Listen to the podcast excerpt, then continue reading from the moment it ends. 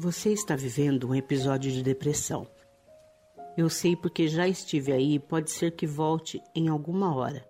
Bem, quero aproveitar este momento em que me encontro aqui do lado de fora para te escrever esta carta, com base no eu que já esteve aí e neste outro que um dia pode voltar. Não tenho a pretensão de te ajudar. Quero apenas te fazer companhia por alguns momentos, como um desconhecido que se senta do teu lado num banco público, reconhece a tua solidão e puxa uma conversa, tentando respeitar sua aflição e tomando cuidado para não perturbar a segurança precária do teu isolamento. Talvez, enquanto eu fale ou escreva, você continue sentindo uma tristeza, um desânimo e um vazio que te acompanham até demais. Só que tudo isso te impede de trabalhar, de cuidar da vida e fingir que está tudo bem quando a ocasião requer. Ou talvez você esteja paralisado e sozinho, duvidando que possa realmente sair do buraco um dia. Em alguns casos, a angústia é intensa ao ponto de fazer a morte parecer um alívio. Foi assim para mim. Em alguns momentos, aqui de fora, é fácil perceber como o horizonte fica mais sombrio através das lentes da tristeza crônica. Com o olhar desimpedido, paisagens alternativas que sempre existiram ficam mais claras. De todo modo, não temos muito tempo.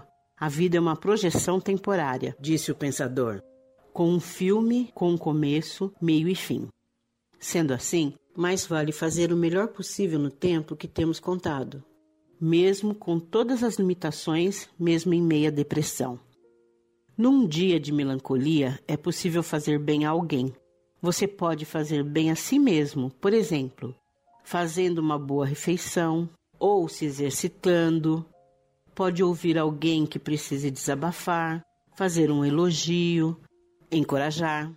Então, mais vale arriscar e tentar fazer algo de significativo ainda que seja um passo aparentemente minúsculo. Vai que uma hora saímos desse buraco e voltamos a ganhar bons momentos no tempo que nos resta. Quem sabe até fazemos uma diferença positiva na vida de outras pessoas. E o fato é que há grandes chances disso acontecer.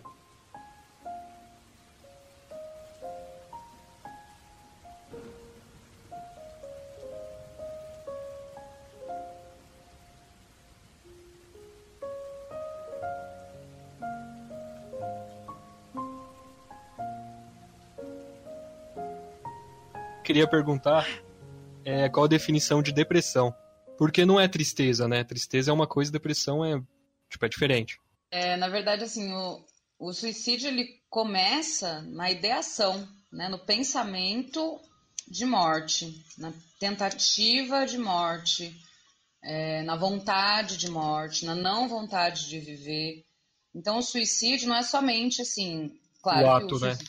é o ato mas o contexto que gera o suicídio ele é muito maior. Uhum. Entendeu? É claro que a depressão ela vem num lugar muito contextualizado, né? Ele é muito divulgado pela mídia, mas quem tem não é somente quem tem depressão que chega ao suicídio. Pessoas que têm outros tipos de transtornos também podem chegar ao suicídio, justamente por conta desses transtornos, entende? Então. Quais transtornos? Um, transtorno afetivo bipolar. Ele vem de um.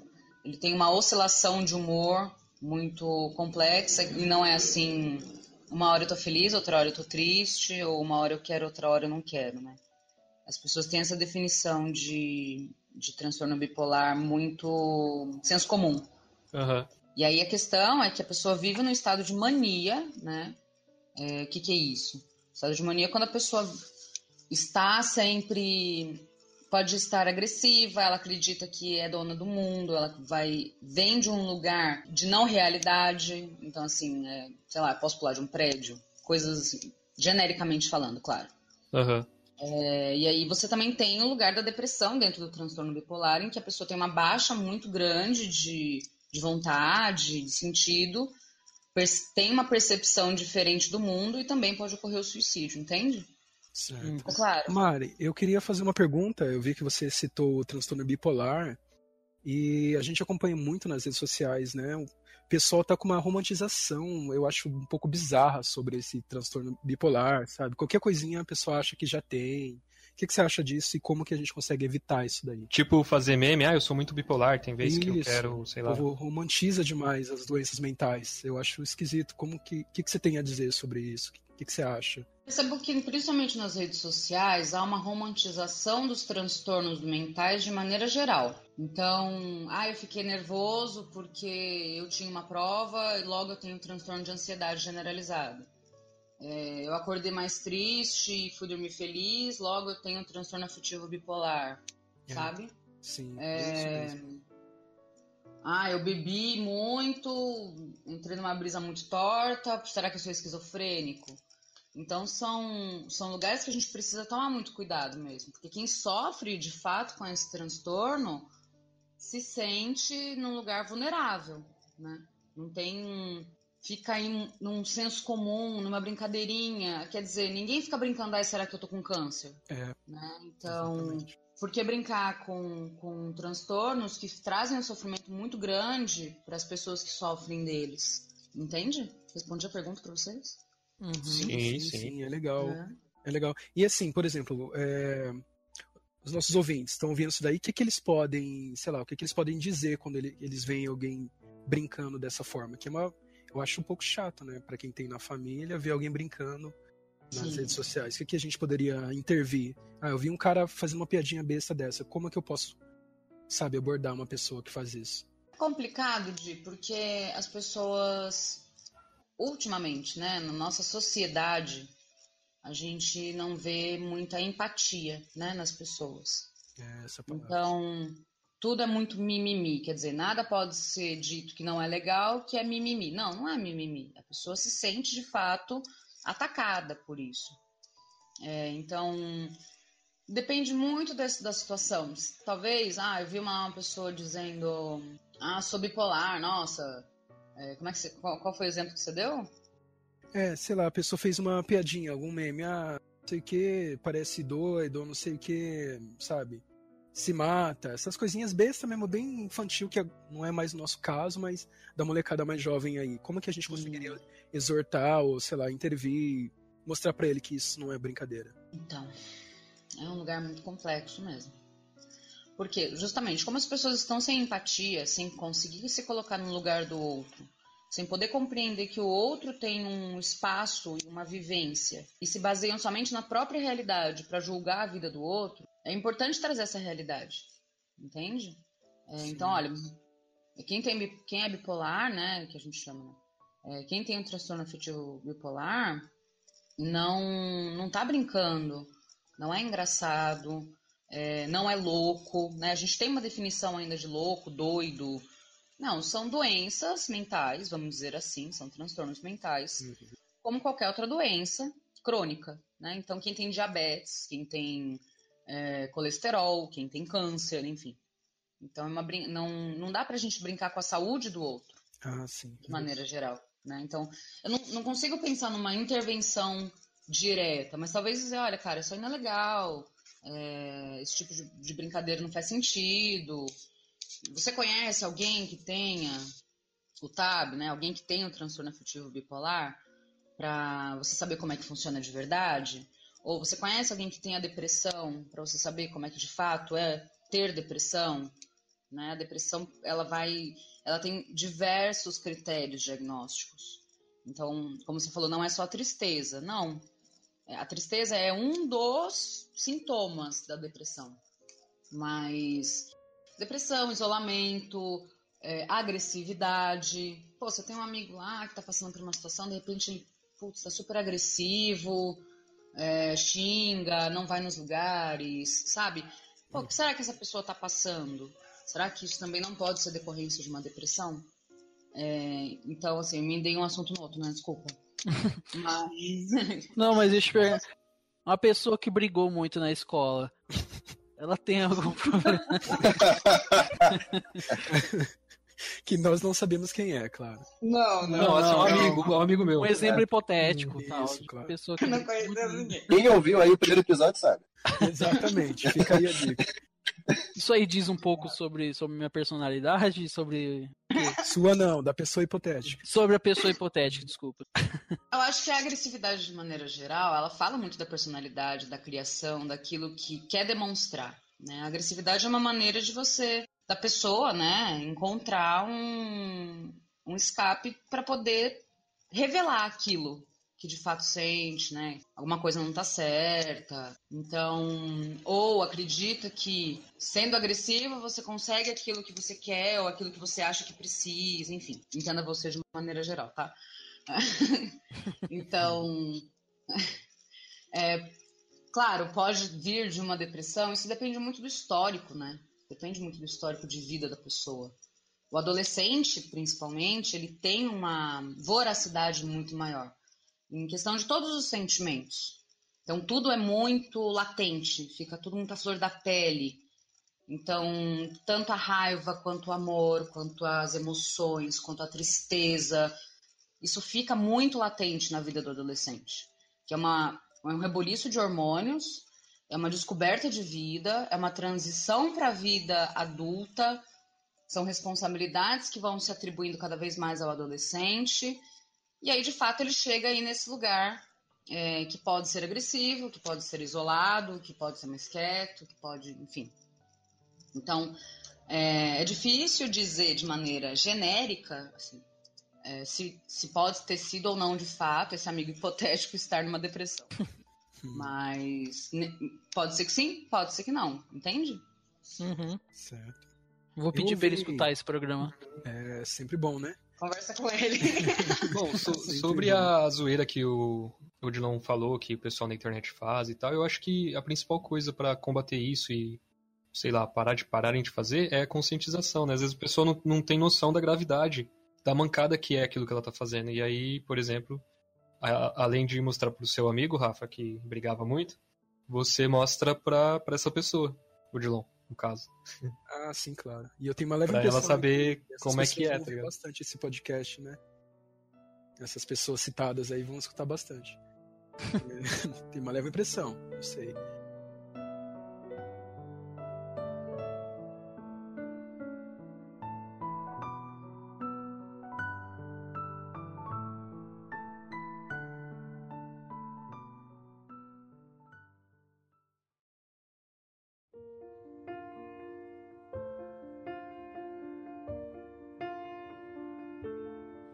Step one, you say we need to talk. He walks, you say sit down, it's just talk. He smiles politely back at you.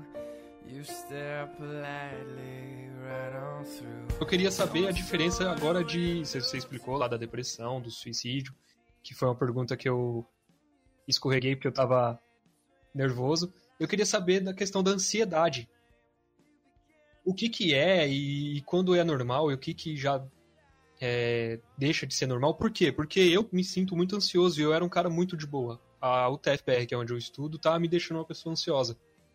E aí, o que, que você tem a dizer sobre isso? O, o que que tá te deixando ansioso? Não entendi. A minha faculdade. Ah.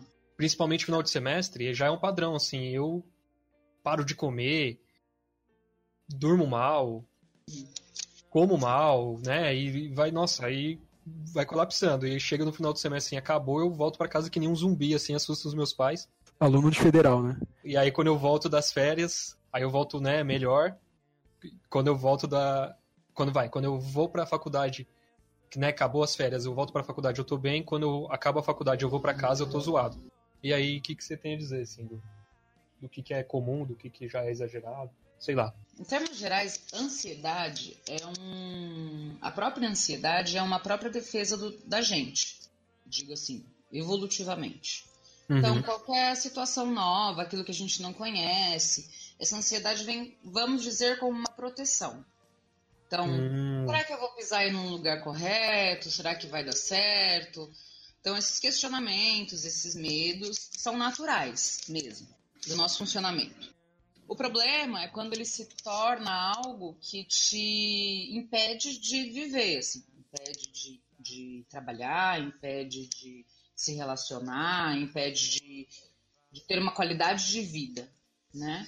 Uhum. É, então, assim, principalmente em que você trabalha e estuda, é isso? Não, não, tô, não só estou estudando. Tá estudando. E, mas eu, hoje não falou que é federal, né? É, federal. Então não é, não é aqui, tem que ir para Não, cidade. é integral, é, e é no Paraná. Inclusive, Nossa. eu estou no Paraná agora. Ah, você está no Paraná? Uhum. Isso aqui, é então. Estou no Paraná, dizer, no Paraná daí. Você... daí Pato Branco. É...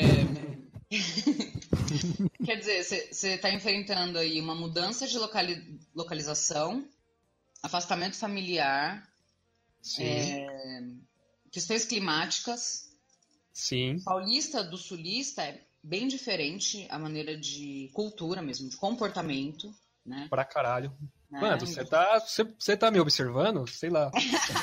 que medo. Ela fez seu mapa, seu mapa astral, cara. Não, eu... não precisa de mapa astral de novo, fiz psicologia. É, mano, isso aí, aí é, é ciência de verdade, ciência é, de verdade. Isso, isso que é uma ofensa você falar com um cientista dessas coisas, tá ligado? Não, foi só pra levantar polêmica aqui pra ciências de verdade. Uhum. Mas enfim, certeza que você não tá me observando, né? Beleza. Não, tem, tá tranquilo. Nem no Instagram eu te vejo direito. então, assim, são várias questões que ficam. que são de mudança. E aí essa mudança traz uma ansiedade mesmo. Agora, quando a gente. E outra, né? Nossa sociedade hoje é completamente diferente de 10 anos atrás. Tudo que a gente vive hoje é imediato. Então a gente tem que comer em determinada hora, dormir em determinada hora. É, a gente tem cinco, seis atribuições diárias. E aí isso traz uma fadiga psicológica e física, né, que a gente não está suportando. A realidade é essa. E aí você se insere aí numa, numa faculdade, no curso superior, em que você é avaliado o tempo todo, em que você precisa dar conta de diversas informações é, o tempo todo, né? Porque a gente, quando a gente entra no curso superior, é, a visão é que a gente vai ver aquilo que a gente quer. Né? E isso não acontece. A gente vê o que a gente quer, o que a gente não quer, de uma vez. O que a gente acha que queria, não quer mais também. Exatamente. Então, são vários. Você está em qual semestre? Segundo? Olha, eu, eu fiz transferência, eu era de pato, e lá eu estava quase terminando, aí eu vim para cá, para Curitiba, e voltei um pouco. Então tá mal misturado, uma salada. Tem disciplina que eu estou fazendo do terceiro, que eu estou fazendo não, que eu tenho que fazer, mas tem disciplina que eu tô fazendo do oitavo. Então tá um, é um degradê o meu período.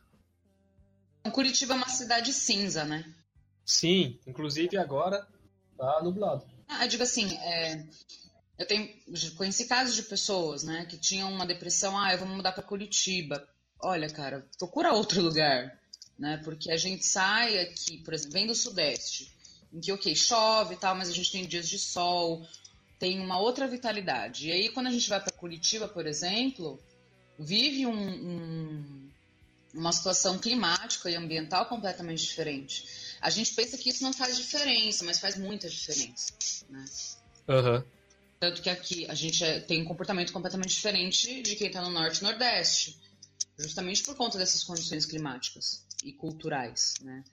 É, então, assim, você precisa observar o que, que de fato está tá prejudicando na sua qualidade de vida. Você ficar nervoso porque não consegue dar conta, porque acha que não vai dar conta, acha que não vai dar tempo, quer terminar logo, quer voltar para casa logo. Mas isso está afetando aí o seu sono, a sua alimentação, a sua hum, maneira de se relacionar com as pessoas. Então, às vezes você tinha um pouco mais de paciência, hoje você já não tem mais. Fica aí, olha, gente, depois você fala, porque não tá dando.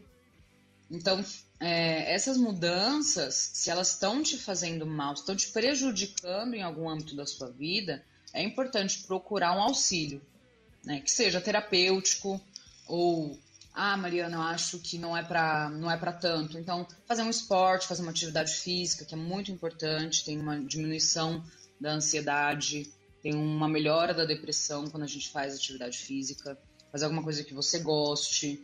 Então, entende? Respondi um pouquinho? Sim, sim. Inclusive, é, esses dias atrás eu tinha uma lesão no joelho, fiz a cirurgia no uhum. ano passado. Voltei a jogar bola agora. Eu queria ficar um tempo sem jogar, né, para recuperar bem da cirurgia. A minha disposição e o jeito que eu encarei a faculdade foi totalmente diferente depois que comecei a jogar bola com a galera. Sim. Fez, foi, fez, nossa, foi muito bom. Toda a diferença. A gente tem uma válvula de escape, né?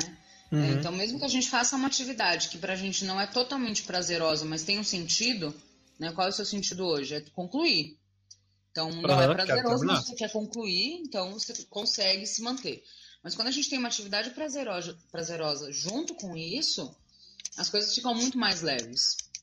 Uhum. Então, é, por um pouquinho do que eu conheço, né? Você, sei lá, o Odilon aí tá nervoso, vai tocar. Vai tocar guitarra, vai tocar violão, vai cantar, atividades que eh, são autoprazerosas.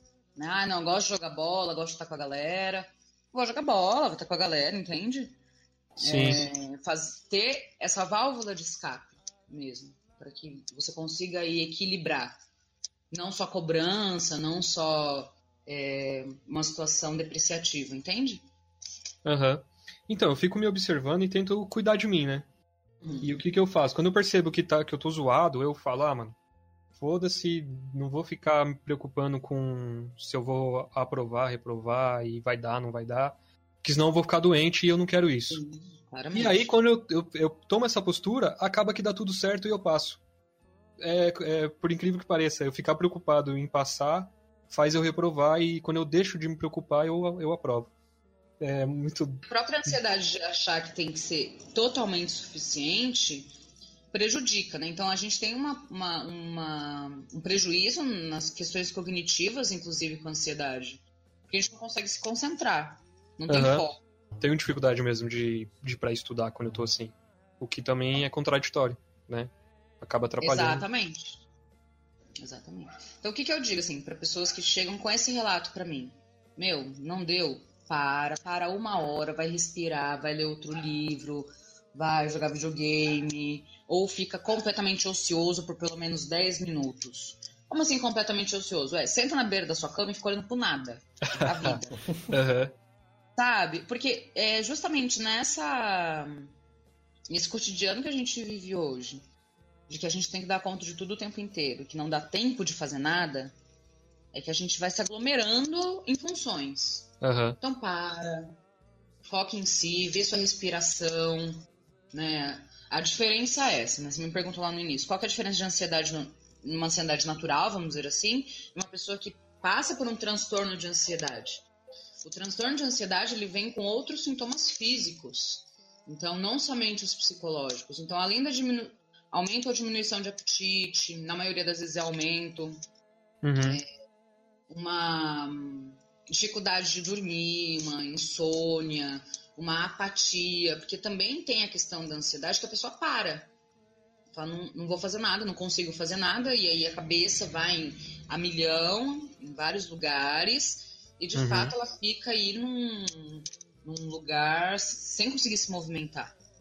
Mas também tem as questões físicas, né? Que durante um, um episódio de, de ansiedade, vamos dizer assim, é, as pessoas é, têm a, a questão da trans, transpiração, é, falta de ar, tontura, desmaio, congelamento dos membros, isso em casos mais extremos, né? Eita, é, é ah, um efeito colateral travada. que eu acho que tem a ver, para mim, não sei se tem relação, mas deve ter, é tremer. Às vezes eu começo a tremer. Uhum. Tem situações assim que. Exatamente.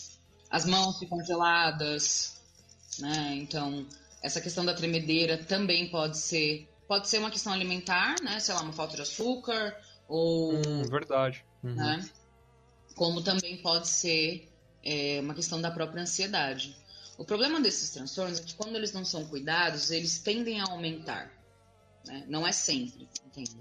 Não é todo mundo que vai ter um aumento de sintomas. Mas pode acontecer. Então, no primeiro momento eu tenho uma tremedeira, aí no segundo momento eu tenho uma palpitação, é uma tremedeira, num outro momento de, um, de uma situação muito mais complexa, é, vem a sudorese, a tremedeira, a palpitação e a falta de ar. E aí, entende? E aí uhum. isso vai tornando. E uma bola de neve, né? Sim.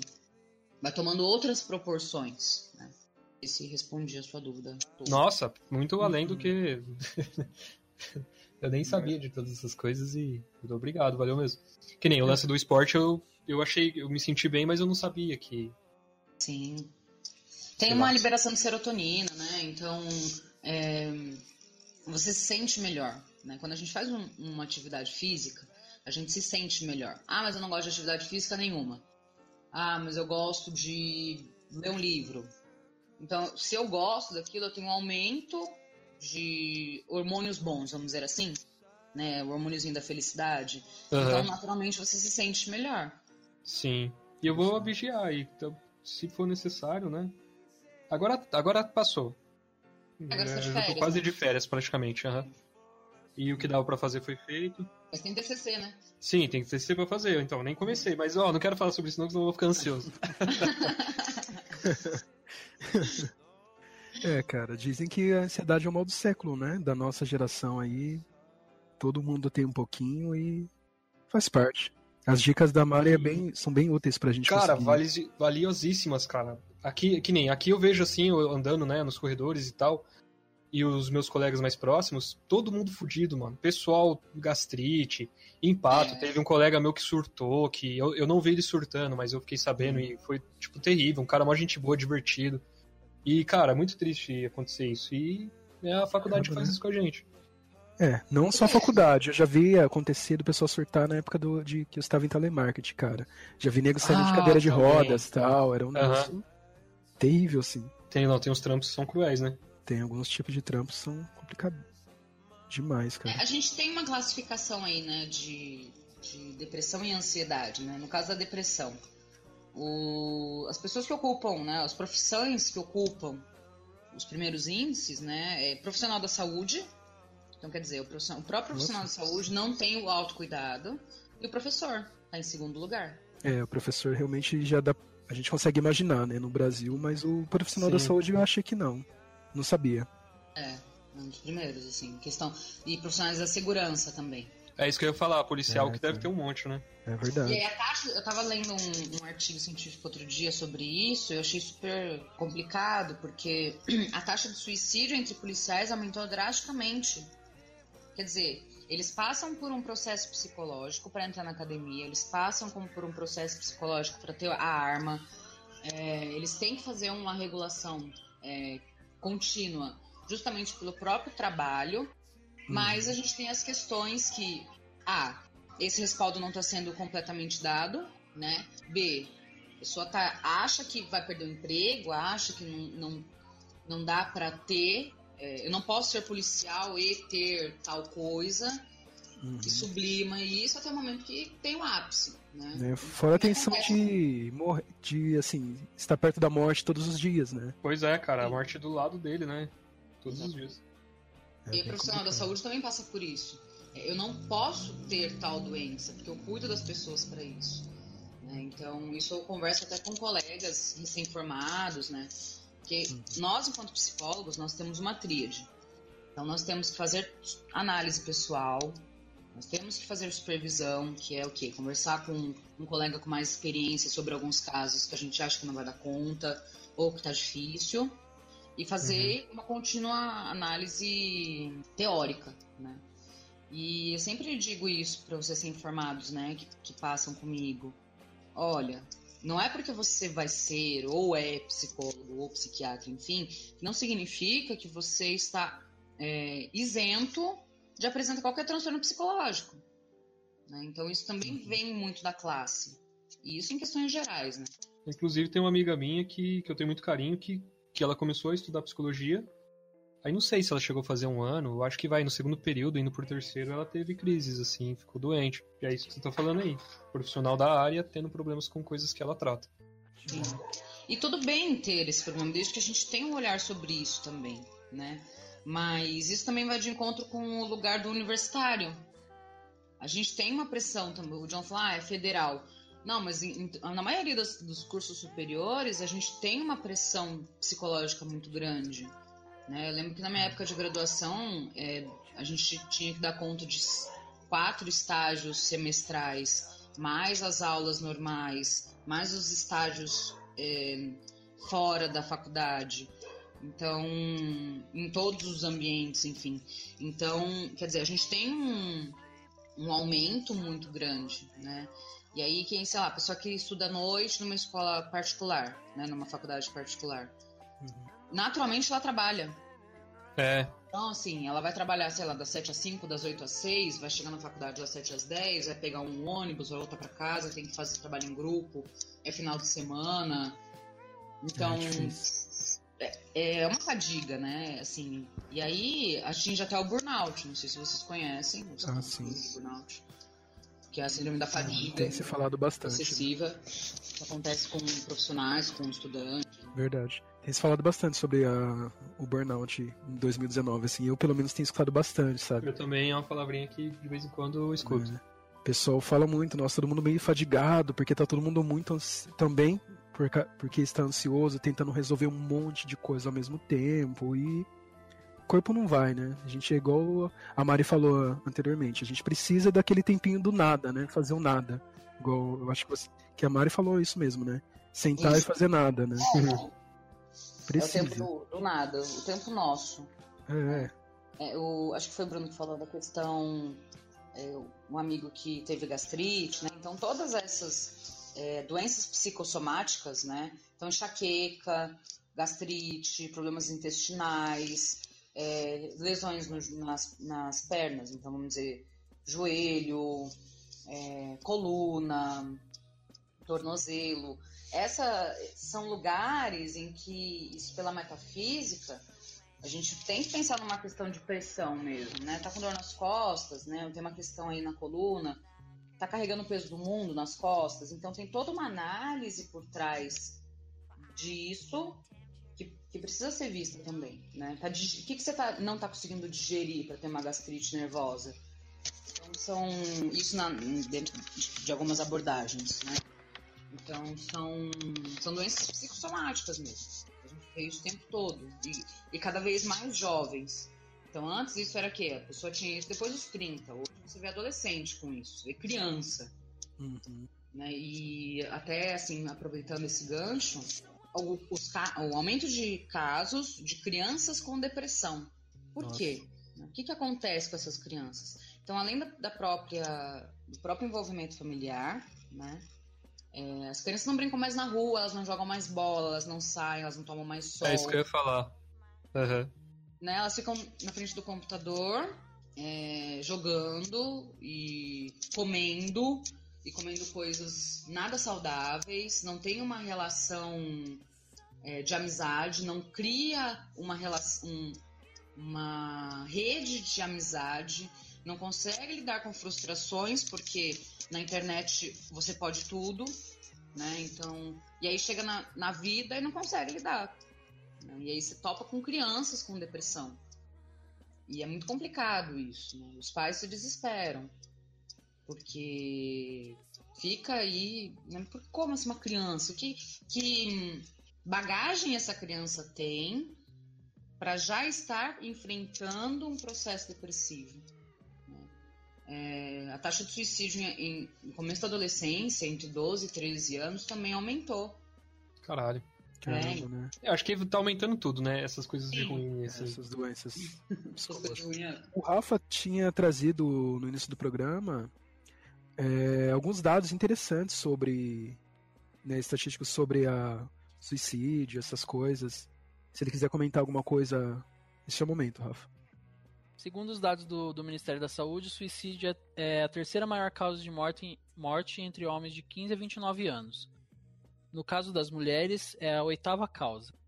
Segundo estudos da Unifesp, o risco de um homem se matar é três vezes maior do que o de uma mulher. A situação fica mais drástica no caso de homens negros. Segundo dados do Ministério da Saúde, entre 2012 e 2016, o risco de suicídio entre eles aumentou 12%, enquanto o número entre brancos permaneceu estável. Entre LGBTs, a situação também é dramática. Segundo dados do Grupo Gay da Bahia, a cada 19 horas um LGBT é assassinado ou se suicida no Brasil. Estudo feito pela University College Cork, na Irlanda, e publicado no Jornal da Sociedade Americana de Medicina, mostra que 40% dos gays adolescentes já pensaram em suicídio. Então tá, então, assim, por que, que vocês acham que a taxa de suicídio entre homens é maior do que entre as mulheres? Então, eu tava pensando em perguntar isso, porque eu consigo imaginar. Puta, tem que ser cuidadoso com as palavras, mas eu vou usar essa palavra. Motivos do pessoal que. do, do da comunidade LGBT ter um índice maior, porque tem, sei lá, a sociedade condena, família, tem muitos problemas, então, sei lá. Eu consigo enxergar porque acontece mais com eles. Agora, entre os homens e as mulheres, eu não tenho ideia. Por quê? Fiquei super curioso, assim. Vocês um têm dado alguma que ideia? me deixou mais bolado, assim, é, que me deixou um pouco mais surpreso até, que entre homens negros, eu não sabia que ia acontecer tanto suicídio. Para mim era realmente homicídio aí, mas suicídio entre homens negros eu fiquei um pouco é, surpreso também. Entre os homens, entre os homens eu consigo imaginar alguns motivos, assim. Hum. E geralmente coisa boba também, tá ligado? Eu enxergo nos homens uma competição muito grande por coisas banais, tá ligado? Ah, é, o homem é. Aí, e também tem a questão, questão sexual também, o homem é, acredito que a mulher também, mas enfim, eu tô, tô pisando em ovos aqui pra não... É foda, né, velho? Muito ruim falar desse negócio. é difícil. Mas tipo... Não, mas espaço fala, fala assim, é, desde que não degrade ninguém, né, não, acredito que não tenha problema, assim. Talvez seja mais uma questão de vocês em falar sobre isso do que necessariamente de ser escutado, entende? É, que nem, como eu disse, tem, tem coisas que eu acho até bobas, como, mas eu acredito que seja Influencia. motivo para algumas pessoas, tá ligado? Que, que às vezes o tamanho do, do, órgão sexual da pessoa influencia, tá ligado? Do cara ser zoado por causa disso, tá ligado? E sei lá, ou se sentir mal e não, não conseguir chegar aos finalmente com a, com a mulher lá, com a pessoa por causa disso, tá ligado? Desempenho sexual também, acho que influi é, bastante nisso. Verdade. No caso uhum. do homem. Outra coisa também que quando você começou a falar, e veio na minha cabeça, isso tá mudando, mas antigamente, sei lá, na época do meu pai para trás, sempre foi assim. Agora que tá mudando. Se espera do homem, ou melhor, se esperava que ele fosse o provedor, né, da casa. E essa pressão também talvez tenha algum impacto aí na, nesses dados, em, comparando homem com mulher. Então tá, então, na verdade assim, é, realmente, na questão do homem, ele ainda é muito cobrado, é, principalmente em comunidades mais religiosas, em ser o provedor da casa, em ter que dar conta de tudo, cuidar da família, né? É, ser o, o pai da família do pai, né? A questão sexual influencia muito, porque ainda existe uma mentalidade de que o homem tem que ser viril, forte e que ele tem que dar conta de tudo. E aí, novamente, né, o homem vem aí sempre como super-homem. Ele tem que é, trabalhar, ele tem que malhar, agora mais ainda, né? Ele tem que, que ganhar dinheiro, ele não pode chorar, ele não pode expressar sentimentos, ele não pode falhar na cama. Quer dizer, tudo que um ser humano normal tem. Uhum. Né? É. é. normal isso. É. O que, que você acontece? falou uma. Pode falar. Não, não pode falar. Não, é que você falou um negócio interessante, que tipo, ele não pode chorar. E realmente também. A gente acaba suprimindo muito sentimento, assim, né? Hum. Tipo, e acaba, acho que, meio que absorvendo algumas cargas, assim, que a, a gente não aguenta, né? Sei lá. Exatamente. Alguma hora a gente acaba pagando por esse preço, assim, sei lá. Exatamente esse lugar. O homem ainda não sente num espaço possível de falar sobre os próprios sentimentos. Acredita, assim, que não que não deva sentir, falar. O que eu quero dizer com isso? Putz, talvez uma questão econômica na cabeça dele seja absurda por quê? Porque ele não verbaliza, ele não trabalha isso, ele não fala isso. Então, para ele é absurdo. É um problemão que, na verdade, às vezes nem é tanto assim. Né? Essas coisas se, se resolvem de maneira geral. É, mas o que, que a, a, diferença entre mulheres e homens é que mulheres conversam. As mulheres têm um contato diferente umas com as outras. A gente se abraça, a gente dá beijo no rosto, a gente chora uma no ombro da outra. Então, a mulher, é, socialmente construída tem esse lugar de troca. E o homem não. O homem sempre está, como o Rafa falou, nessa competição. E até na própria, é, na própria fala vem essa competição. Ah, peguei cinco. Ah, aguentei seis. É, ah, ganho tanto. Quer dizer, até quando tem esse lugar de suporte, vem numa competição de estar quem está melhor ou não. E aí que acontece? Esses homens se sentem reprimidos, acreditam que não tem valia e o que não é verdade, e vão alimentando cada vez mais essas neuroses. Né? Então, às vezes, era um grãozinho, sei lá, um salário que não caiu, uma conta que não pagou, se tornou um monstro e vai alimentando esse monstro dentro de si. Até o momento que a, a única acredita que a única maneira de dar jeito nisso é morrendo. E aí o lugar do suicídio, na verdade, ele não vem no lugar de morrer. Não é a morte propriamente, mas não vejo saída para enfrentar e dar conta desse sofrimento, logo vou matar o sofrimento. O sofrimento está em mim, logo me mato. Faz sentido para vocês? Faz. Uhum. Triste, mas faz. Então, esse, esse lugar do homem, né? Eu tenho, assim, se vocês quiserem, eu até mando para vocês. Eu tenho dois vídeos muito legais. Uma que uma colega, inclusive, fez sobre isso. Ela fala bastante das questões agressivas do homem na infância.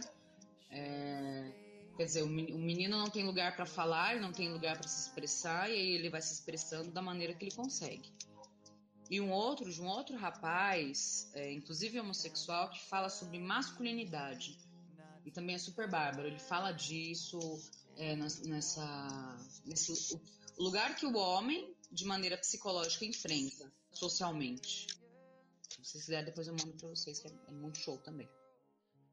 Queremos sim. Inclusive, vamos linkar aí no. Isso. Bacana, mano. É, esse primeiro vídeo é da psicóloga Bianca Dutini. E o segundo vídeo eu não lembro o nome do moço. Eu achei na internet, assim, eu vou procurar. É, e aí, então, o que acontece? O Odilon ficou espantado com a questão do homem negro, né? É, em questão suicídio de homem negro, né? Hoje a gente enfrenta uma sociedade ainda racista e que tem uma taxa de homicídio muito maior para pessoas negras, assim, mulheres, homens, enfim. Uhum. É... Mas essa questão do homem negro no suicídio é justamente a questão da menos-valia. Então não, ainda não encontro espaço, aí vem nesse lugar de meritocracia, como se todo mundo tivesse as mesmas oportunidades de estar nos mesmos lugares, o que não é verdade, e se insere numa condição que acredita que não, também não vai dar conta, passa uma vida que pode ou não ter sofrido preconceitos, é, tanto de cunho emocional, é, afetivo, né, quanto social, quanto é, no trabalho. E aí, da mesma maneira, né, que homens de maneira geral têm esse lugar de, de super-homem, né? Uhum. O homem negro também vem, o Dilon que vai me dizer isso, né? É, uhum. mas o homem negro também vem de um lugar de superpoder. Ele tem que fazer tudo, ele tem que dar conta de tudo, ele não pode reclamar de nada, ele não pode falar nada, ele tem que ser forte. Não, não é. Continua sendo um ser humano que tem sentimentos e sentimentos estão aí é, escondidos, sublimados. De fato, um, chega um momento em que alguns deles não, não dão conta disso. É, faz sentido. Faz sentido faz. disso. Você que, tem, você que tem que dizer. Não, faz sentido. Ou ela está falando besteiras. Hã? É. Não, faz sentido, né? Realmente claro também não, sofre né? a objetiv... objetificação. Sim, palavrinha complicada. E isso é ruim, né, cara? Isso também sobrecarrega. E aí cai no mesmo. No mesmo caso de, de um homem branco comum também, né? A pessoa também vai passar o mesmo tipo de pressão com algumas ressalvas ali, né? Em algumas outras coisas, né? Mas essa objetificação do homem negro também é sexual. É, então. Então, assim, tanto no trabalho, sexual, em tudo, né? É muito complicado a sociedade, né? É, claro, como eu digo, perguntando porque eu não tenho lugar de fala para falar em questões raciais sentidas na pele. Mas eu acompanho muito a questão do preconceito. Né? E quantas pessoas sofrem por isso e o quanto não está se fazendo para que isso melhore. É, a gente acredita que não exista, ah, que é, são casos isolados. Não, não são. Não, Ainda não é um público que sofre muito, né? Então precisa ter um olhar sobre isso. E a questão LGBT também. É... Alguma dúvida, gente? Posso prosseguir? Pode falar, vai lá. Não, fica à vontade aí, por favor. O programa é seu, velho. Gente... Se a gente não falar, é melhor. É, inclusive eu acho que quando a gente contribui com alguma coisa, mais atrapalha do que. O melhor ainda era você falando sozinho. Não, não. Falando é, sozinho. A gente vai se complementando, entende? Ah, não, conheci tal coisa, vi tal, vivenciei tal coisa. Então, a gente vai se complementando. É, na questão LGBT, ela. Como o Bruno falou, assim, é meio óbvio, né? Não sei se foi o Bruno ou foi o Johnny. Foi o Bruno. É... então, tem a questão da aceitação, do preconceito, da hum, identidade, do descobrir-se e do, do, de como isso é levado. Né?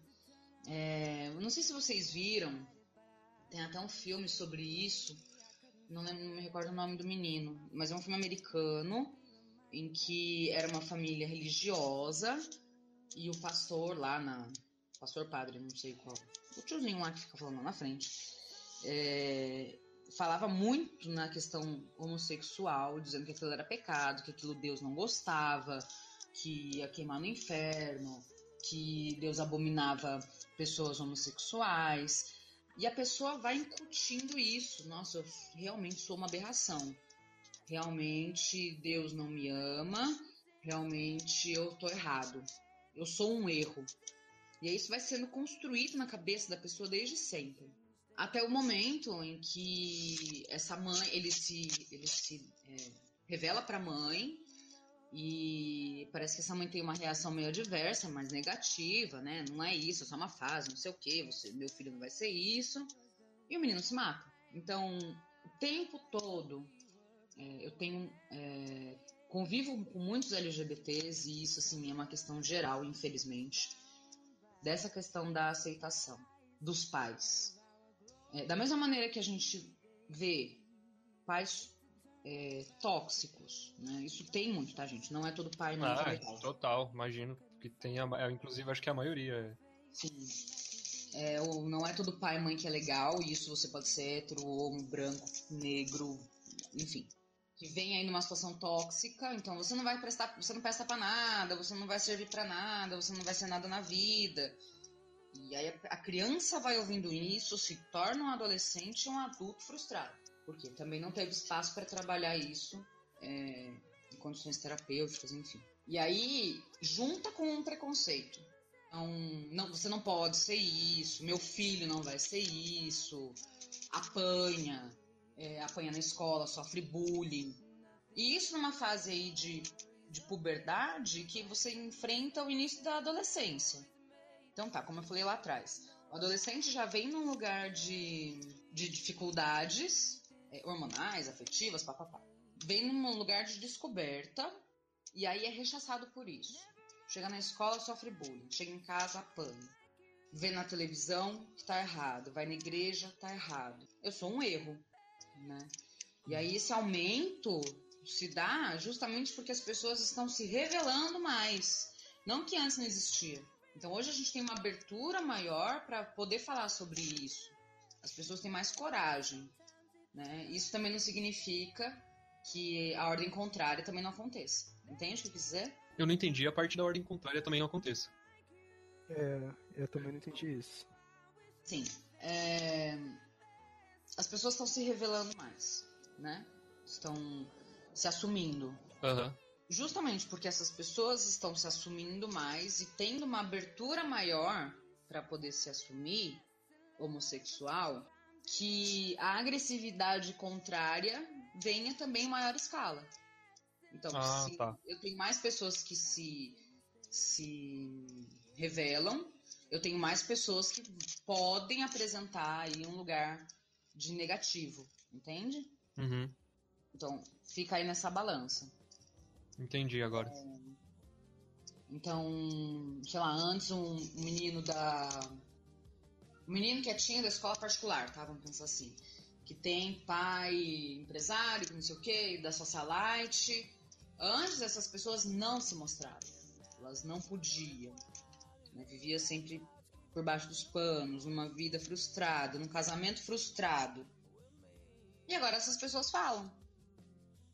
E aí, a geração anterior acredita que você ainda não deva falar. E aí vem, vem a agressividade, vem o aprisionamento. Ele casa essa semana, inclusive, de LGBTs que foram trancafiados pela família. Para que elas não saíssem na rua, assim. Isso em, em cidades menores, né? Então, é um público que também sofre muito, né? E aí volta na questão anterior, que não tem espaço para falar, tal. Nós, enquanto profissionais da saúde mental, né, a gente vem se especializando em questão disso para tomar também muito cuidado como vai fazer essa abordagem, para que não pareça que no único lugar que ele teria para falar sobre isso seja um lugar que ele vai ser é, depreciado, entendem? Uhum. uhum. É, às vezes você vai expor, né, e vai ser pior, sei lá, muito delicado, né? Muito, muito delicado. É, e aí no meio do caminho vem aí uma história de cura gay. que, que... Uhum. Entende? Então, aqui, vem aí um público inteiro batalhando e se degladiando com outro público que ainda não consegue aceitar, que não consegue conceber, que enfim, tem uma visão um pouco mais retrógrada. E aí fica se degladiando. E são pessoas que estão sendo representadas ali, né? não são números. São pessoas que sofrem, pessoas que precisam de auxílio e não têm. Eu acho que deve ficar um pouco pior, inclusive, pessoas trans, né? Sim. Aquela questão dos hormônios que dá uma mexida na cabeça e é um pouco complicado de lidar. Sim, claramente. É, o trans ele sofre preconceito, inclusive dentro da própria comunidade LGBT. Né? Sim. É, até algumas movimentações, né, falam que o LGBT ainda tem o G do gay gigante, a lésbica não existe, a lésbica não tem visibilidade, o bissexual não existe e o transexual Sim. é o que vai morrer. Né? Então, a gente Sim. tem um lugar muito perigoso sobre isso que precisa englobar, que precisa ter atenção. E isso acontece inclusive dentro da comunidade. É, e aí também aí vem a questão da autoaceitação e não somente da identidade, né, mas das questões sexuais. Então tem pessoas, sei lá, uma menina que não se reconhece como menina, mas gosta de homem. Então essa menina se torna um homem trans que gosta de homem. É uma Caramba, complexidade confuso, muito né? Sim. É, tá um pouco confuso, calma aí que eu vou chegar lá. Vamos devagar. É uma menina que gosta de, de ficar com meninos, mas Isso. ela quer estar num corpo de menino também. Exatamente. É o exemplo tipo que ela um falou. homem gay. Ela quer ser um é, homem ela gay. Ela é um homem trans gay. É confuso, mas tá, Ele, faz sentido. Caso, é um homem trans gay. É, faz sentido. Mano, imagina a cabeça da pessoa assim, tá ligado? e aí com pressão da sociedade e tudo mais, mano. Deve ser um bagulho foda, velho.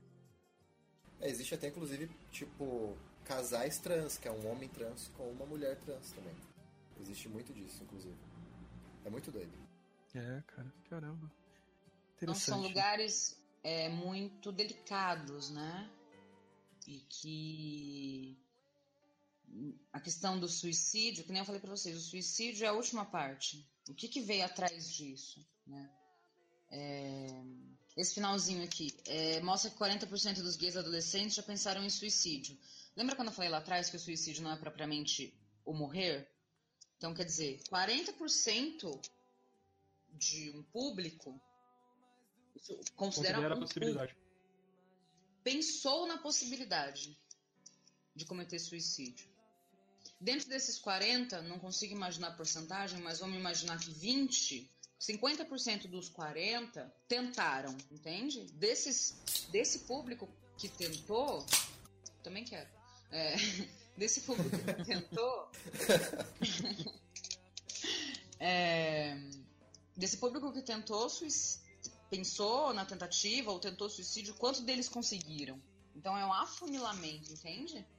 entre o uhum. pensamento, a, que é a ideação, a tentativa e a, e a conquista, vamos dizer assim. Né? Conseguiu aí se suicidar, não foi socorrido, enfim. É, mas, assim, eu vejo que a sociedade tem mudado, sabe?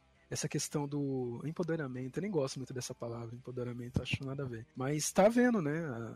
Assim, as minorias que somos nós, no caso as mulheres, ou no caso eu que sou um cara negro tal. Assim, estamos tomando força, né? Exatamente. Temos conquistado o lugar na, na sociedade. Eu acho que tá mudando e tá melhorando, sabe? Eu tipo assim, feliz. eu acho que tá, ainda tá muito ruim, mas melhorou bastante, né? É, Sim. assim, agora tem mais filho da puta com também querendo o nosso fim, né? Mas pelo menos assim a gente já tem uma massa que tá um pouco mais organizada. Eu não sei, assim, também dizer o quão organizados estão e já conseguem, sabe, dizer não, cara, eu não vou voltar pro armário ou no meu caso, não, cara, eu não vou voltar para seis alas, sabe? Uhum. Sabe, tá, tá mudando. Eu, eu tô feliz com essa nova fase assim também do país assim e do mundo, né? Infelizmente, é isso mesmo que você falou, de é, é, tem dois pesos e duas medidas. Da mesma forma que a gente vem tendo empoderamento, apesar de você não gostar da palavra, empoderar-se é buscar o seu lugar. O lugar que te pertence, mas que outras pessoas te minam. Entende? Uhum. Que outra, outros grupos acreditam que você não tenha é, capacidade de estar. Sim. Né? E assim, eu tava conversando com uma amiga, ela faz mestrado na PUC, ela é uma mulher negra, e ela me contou que no, nesse, no curso, assim, não na turma, tá? No decorrer uhum. de anos de curso, ela é a quinta mulher negra com mestrado. Caramba, cara, nossa. Entende? Nossa, é muito difícil. Muito. Caramba. É, a, eu estive eh, com essa mesma colega anos atrás numa entrevista de emprego. Nós duas fomos selecionadas em termos técnicos. Uhum. Na apresentação tinha mais uma menina. Eram duas vagas. Só essa menina passou. Por quê? Porque ela era negra e eu era obesa.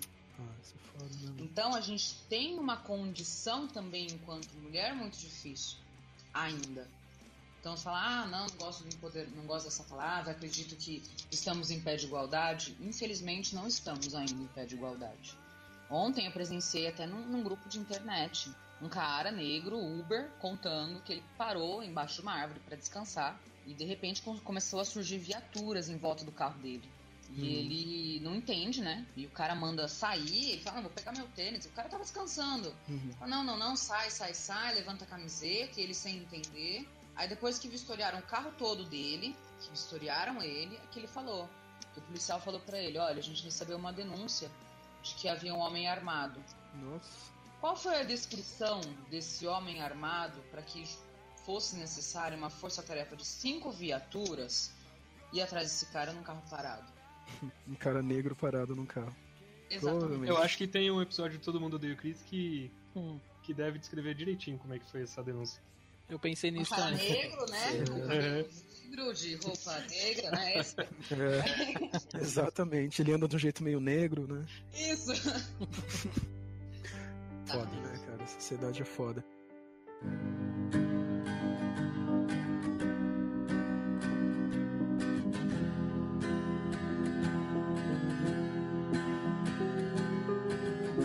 Vou pedir, vou dar o foco um pouco também do que a gente já vinha falando para uma coisa que eu vivi recentemente, tá aqui na pauta também, que é questão de, de lidar com, com as perdas, de, com a morte, né, de entes queridos e tal, que cada um li, lidar de um jeito diferente, né, enfim. Eu felizmente eu achei que ia ser muito pior para mim, eu achei que eu ia sofrer muito mais e tal. E muito bem, cara. tô me dando, lidando muito bem, assim, mas tem gente que, que não sabe lidar tão bem com, com a morte e tal. E principalmente com crianças, a gente. para explicar pro, pro, pro, Bruninho, por exemplo, meu filho, foi, foi tenso, assim, foi complicado, ele chorou e tal, não sei o quê. Então, assim, como que a gente. É, acho que eu me perdi um pouco no, no, no raciocínio aqui, mas como que a gente deve trabalhar a morte com as crianças, sabe? Como que a gente deve já. É, a gente deve conversar isso desde pequeno deve já, sei lá, é, antes de acontecer algo ou espera acontecer para a gente ter um exemplo? Como que funciona? A morte é complicada por si só, né, Rafa? Sim. A gente vive numa sociedade hoje que tenta incessantemente lutar contra a morte. Então a gente tem uma medicina que vem se avançando, tratamentos que vêm se avançando para evitar doenças, para que as pessoas não morram. É, a gente tem um aumento aí de mortalidade, né? É, um aumento de idade na mortalidade. Então, é, se antes as pessoas morriam, se lá atrás, né, em 1800 e bolinha, as pessoas morriam aos 25, depois elas passaram a morrer aos 35, aos 45, e hoje a gente tem um grupo de pessoas que vivem até os 85, a gente vem a cada momento tentando evitar que as pessoas morram. Uhum. Mas a única coisa que a gente sabe que vai acontecer na nossa vida é a morte, né?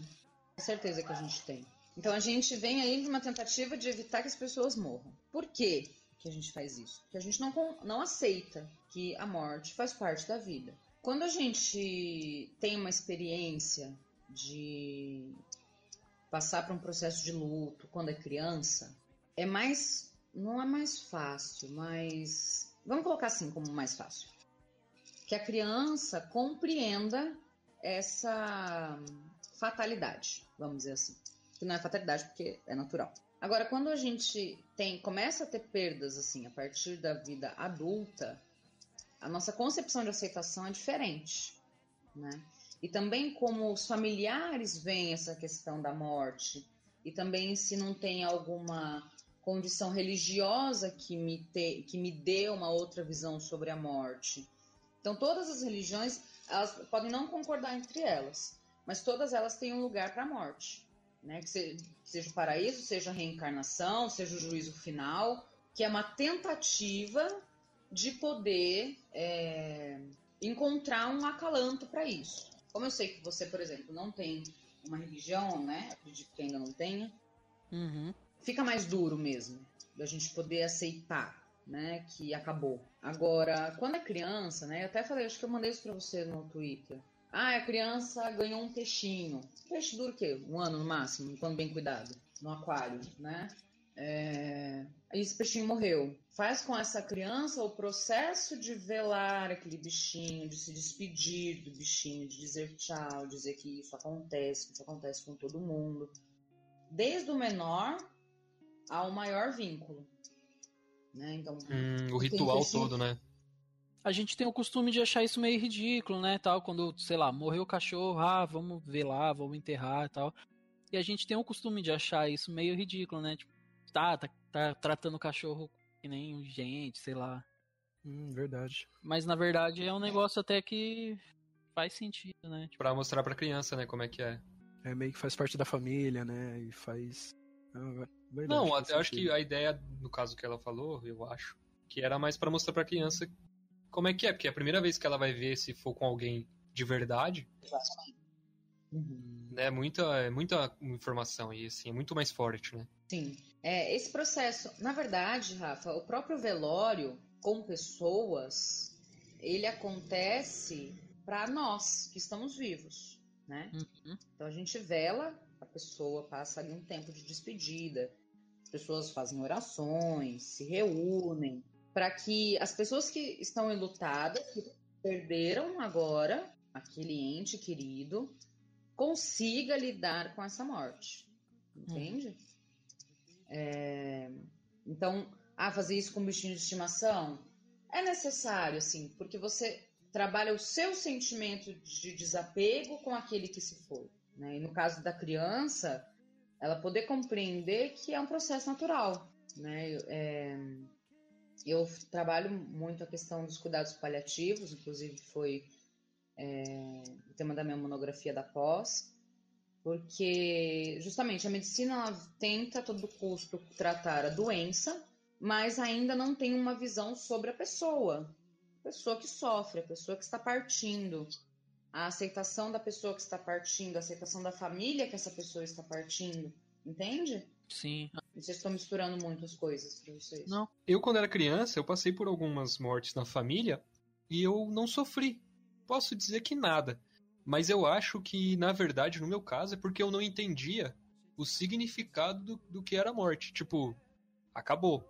Você não vai ver mais aquele parente. Nunca mais. Quer dizer, nunca mais, pelo menos na Terra, né? Quem é religioso acredita. Enfim. É. E sei lá, eu tava, tipo, nem aí. E eu já vi, sei lá, em velórios, outras crianças aí, quando eu já era maior, tipo, correndo, quase que esbarrava no caixão, derrubava o caixão, e as crianças lá felizes, tá ligado? Brincando. Justamente esse não entendimento, né? É... Não entender o que é a morte, né? Então o que, as pessoas falam? Virou estrelinha, tá olhando ah, por nós. Verdade. Vai te visitar no seu Minha sonho. Mãe já me falou isso. Não é, é porque é uma maneira delicada da gente poder dizer para uma criança que essa pessoa não vai mais estar aqui com a gente, né? Mas no caso do Bruno, ele é muito novinho ainda, né? E fica fica mais difícil, principalmente quando não houve, tipo assim, um preparatório, vamos dizer assim. Agora, o Rafael, ele chorou muito. Que bom que ele chorou, assim, no sentido do que é, ele compreendeu, ele se entristeceu e ele demonstrou. Né? Tem que é, acho que, que é o, o, mais legal, né? Que ele ter Sim. colocado isso para fora.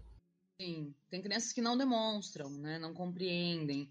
Eu já vi pré-adolescentes que, assim, velório de avó, não escorreu uma lágrima. A pessoa fica ali, dura, sabe? É, sem esboçar sentimentos. E aí, sei lá, meses depois, um ano depois, essa, esse adolescente começa a entrar no mundo das drogas entende? Uhum. Vai fazer terapia e percebe que foi isso. E tem relação.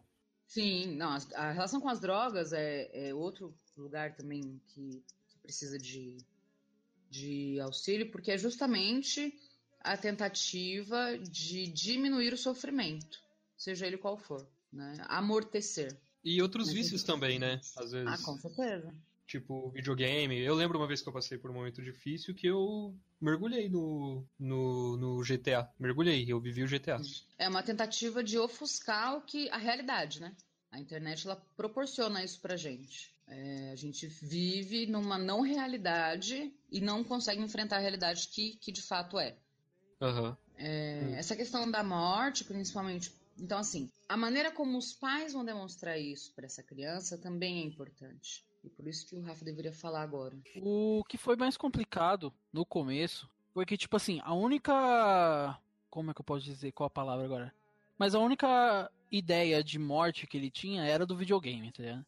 Então, tipo assim, você morre e você volta instantaneamente. Dá respawn. Dá um respawn, é.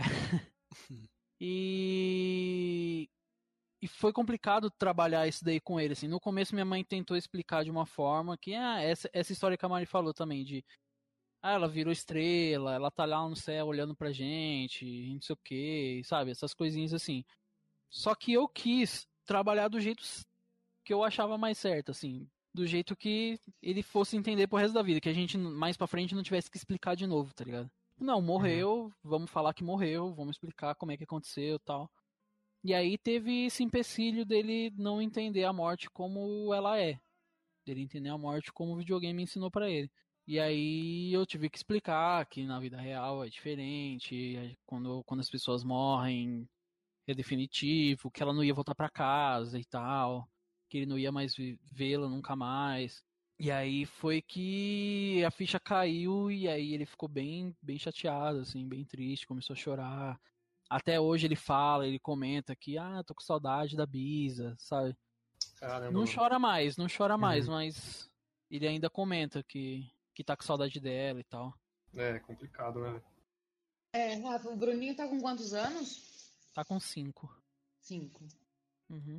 O que acontece? A criança aos cinco anos, ela, ela não tem muita noção mesmo de diferença entre realidade e não realidade né? E aí é, a realidade se mistura.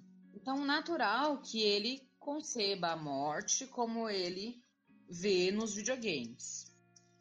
E isso também é um processo natural, né? Conforme ele vai crescendo, ele vai descobrindo que não é bem assim que o negócio acontece. Então, você quis dar para ele um ponto de vista mais realista, mas e tudo bem, né? Ele compreendeu isso da maneira dele, chorou, ele teve aí uma. Ele pôde verbalizar isso, ele pôde demonstrar essa emoção, entende? Uhum. É, a maneira, talvez, como a maneira como vocês, na sua, você e sua família vão lidar com essa morte, fale muito mais para ele o que é morte do que necessariamente o videogame, entenda? Entende? Sim, entendo, aham. Uhum. Então, por exemplo, famílias que, não sei se é o seu caso, enfim, não que isso seja ruim, tá? Não que isso seja errado. É, entendam isso, por favor. Não é, não é errado, não é ruim. Cada família tem o seu mecanismo, enfim. É, mas, por exemplo, é, uma família que vivencia a morte de uma forma muito dolorosa. Então, mantém as coisas da pessoa por anos na casa, entra, abraça, chora, tem uma dor muito grande sobre aquilo. E aí a criança vê isso. Então, para ela, a, o que, que ela percebe? Que a definição de morte é sofrimento. Sim. Entende? Uhum. Então, vai sendo construída a definição de morte, que é igual a sofrimento. E, e é esse sofrimento intenso, né? É um enlutamento intenso. E que de fato essa pessoa está sofrendo esse lutamento intenso, e isso é uma questão dela.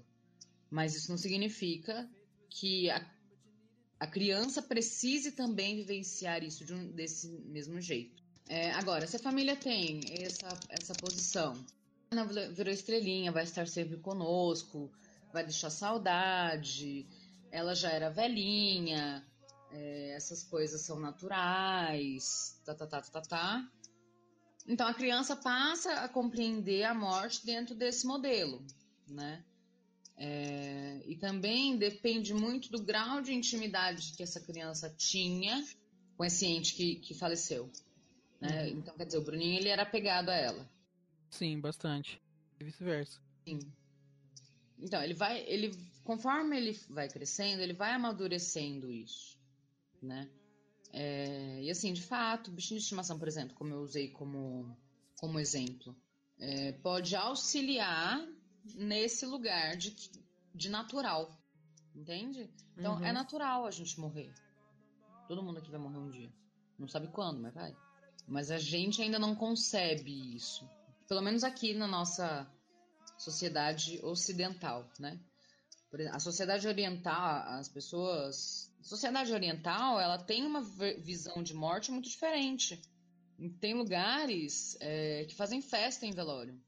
Entende? Que uhum. a pessoa cumpriu aquilo que tinha que cumprir hoje na Terra. E que bom que ela se libertou do sofrimento terreno. Então tem uma outra visão de morte. Pra gente, a morte se tornou algo muito duro.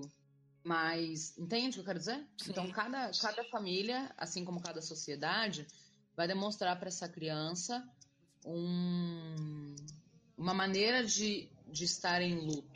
Eu atendi um, um, paciente uma vez, que era uma criança também, que ele tinha uma questão de luto muito é, proeminente, né? Era, era muito aquilo. E eu comecei a fazer as contas. É, a criança tinha, na época, três anos quando o bisavô faleceu. E ele se uhum. recorda de coisas de cinco anos atrás. Como isso? Por quê? Lembra, criança mistura realidade com. com... Criança mistura realidade com ilusão. E aí ela ouve dos pais o tempo todo que aquilo aconteceu. E aí a criança incute para ela. E ela não entende se foi ela mesma que viu ou se uhum. ela ouviu. Ela começa ela a entender como, como parte dela, e... né? Como ela sofre por uma coisa que ela não viu, que ela não vivenciou. Uhum. Entende a influência? Sim, aham. Uhum. Responde a sua pergunta? Respondeu, muito bem, respondida. Tem um, tem um acontecimento que eu presenciei que foi bem, acho que assim, ela já era mais velha, mas foi bem essa, esse entendimento assim da criança entender que morreu mesmo e já era, ele não vai ver mais aquela pessoa que morreu. E o mais complicado de, de conversar com essa criança é que ela é surda, que é o caso de uma cunhada que eu tive. Ela era, tinha o quê? Uns seis anos, sete anos. O tio dela morreu, o tio dela morava do lado da casa dela. E aí falaram pra ela, ah, o tio morreu. Aí em Libras, né? Aí ela, tá bom, ok. Aí ela foi no velório, ficou lá, ele tava deitado, ela viu ele deitado, né? Mas aí eu acho que fica assim, ah, ele tá deitado, será que ele tá dormindo, né? O que, que é morrer? Pra, pra Libras, é, Libras é muito mais difícil explicar, porque você tem. O vocabulário é muito mais limitado. para quem não fala muito bem, né? Que nem era o nosso caso. Aí ela entendeu mesmo que, que já era, vamos dizer assim, quando ela viu enterrando o caixão. Tipo, ela viu ele deitado, aí talvez na cabeça dela tava tipo assim, ah, morte, será que é a mesma coisa que tá dormindo? Porque ele tá deitado ali, tá todo mundo olhando. Aí taparam o caixão, ela viu todo esse processo, carregaram o caixão até lá no cemitério e enterraram. Aí, quando enterraram, ela fez uma cara de espanto, assim, nossa, vou enterrar meu tio que tá dormindo, tá ligado? e aí ela entendeu. Eu acho que nesse momento ela viu o que, que a morte significava. Esse processo de enterro é importante para todo mundo. É, fechamento do caixão. Tem, tem gente que não vai no enterro, né? Fica só no velório. Tem gente que não vai no velório vai só no enterro. Quer dizer, é, cada um tem o seu mecanismo, né? Que Rafa falou, como é que a gente lida? Então, é complicado a gente poder dar uma, uma ideia genérica, porque cada um vai lidar de um jeito, cada um vai compreender aquele momento de um jeito. É, mas esse processo de enterrar é como se estivesse selando mesmo, né? Olha, uhum. realmente aconteceu. Tem pessoas que não conseguem lidar com esse realmente aconteceu e não vão no enterro. Tem a compreensão de morte, tem a compreensão do que é, é mas. Mas não quer ver. Não, não é que não quer ver. Aquilo fica. É, tira um pouco do mecanismo que essa pessoa teria de defesa de lidar com aquela morte, entende? Então cada um vai ter o um mecanismo. Uhum. Não sei como é que no caso vocês estão lidando com isso, Rafa, lá na sua casa. Então, tá bem. Como eu não sei se eu posso dizer natural, até porque natural é relativo, né? Uhum. Mas é, tá bem tranquilo, assim, a gente tá, tá lidando bem. Como eu disse no, no começo aí, eu, eu achei que ia ser muito pior, até porque eu também era muito apegado. Sim. E aí eu, eu sofri no, no, no, tempo que ela tava mal, que ela tava no, no hospital e tudo mais. E sofri também quando ela veio a falecer e tal, mas hoje em dia eu já consigo entender como, como normal, assim, sabe? E, e tô bem. Minha mãe tá bem também, que era quem eu pensava que fosse sofrer mais. É, ela também tem saído bastante, tem se distraído, acho que é bom também. Sim. E do resto também do, das pessoas da família, assim, eu vejo que, que lidaram, lidaram bem. Muito, muito além do que eu esperava, sabe? Porque minha avó era uma pessoa muito querida, assim, por todo mundo. Então eu achei que fosse ser mais difícil. E até que não. Eu acho que um pouco desse jeito que o pessoal da família do Rafa encarou se deu pelo fato, assim, da idade dela, e por ela ter ficado doente antes, o pessoal ter visto ela sofrendo, é diferente, né? Do que você pega, sei lá, uma pessoa mais jovem que não avisou, entre aspas, com alguma doença, que a morte estava se aproximando de alguma forma. E acontece, tipo um acidente, alguma coisa assim. É, eu acho que o luto fica diferente com, uhum. com esses casos. I've seen your flag on the marble arch, and love is not a victory march. It's a cold and it's a broken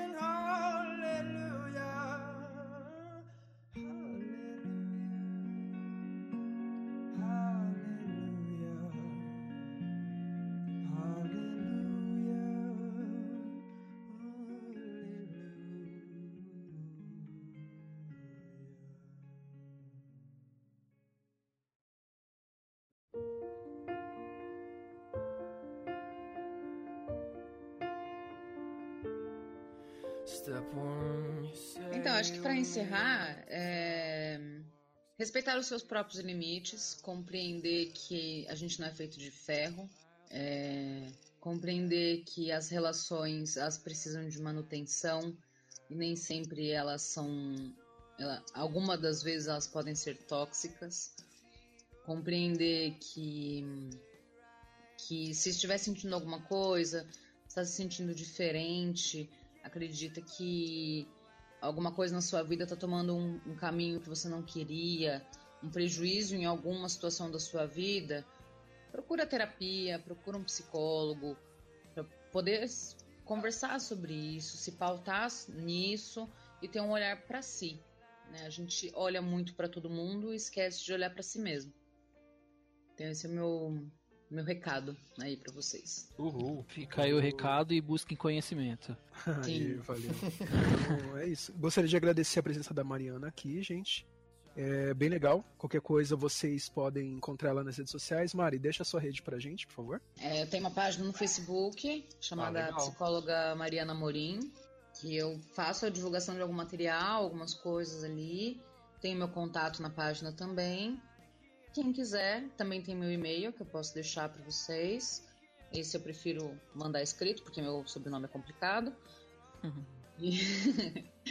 E, e, aí, quem quiser também entrar em contato, estou à disposição. Agradeço muito o, o convite de vocês, foi super incrível, foi uma troca muito legal. A gente que agradece. Não, eu, eu, eu agradeço a sua presença e peço desculpa pela minha.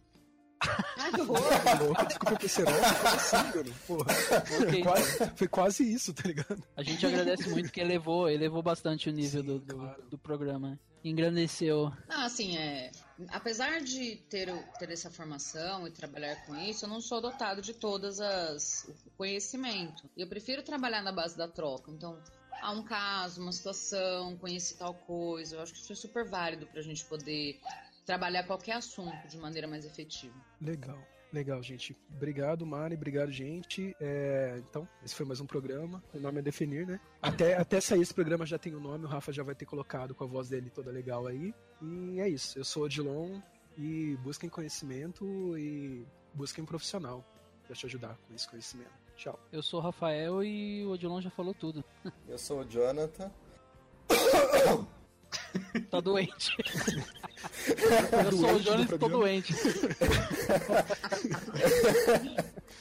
Saúde. Obrigado. Tá faltando. E o Bruno é. Eu não tenho ideia do que falar, cara. Só fala eu sou é, o Bruno, então. e eu sou o Bruno e não tenho ideia do que falar. É isso aí, gente. Valeu, valeu.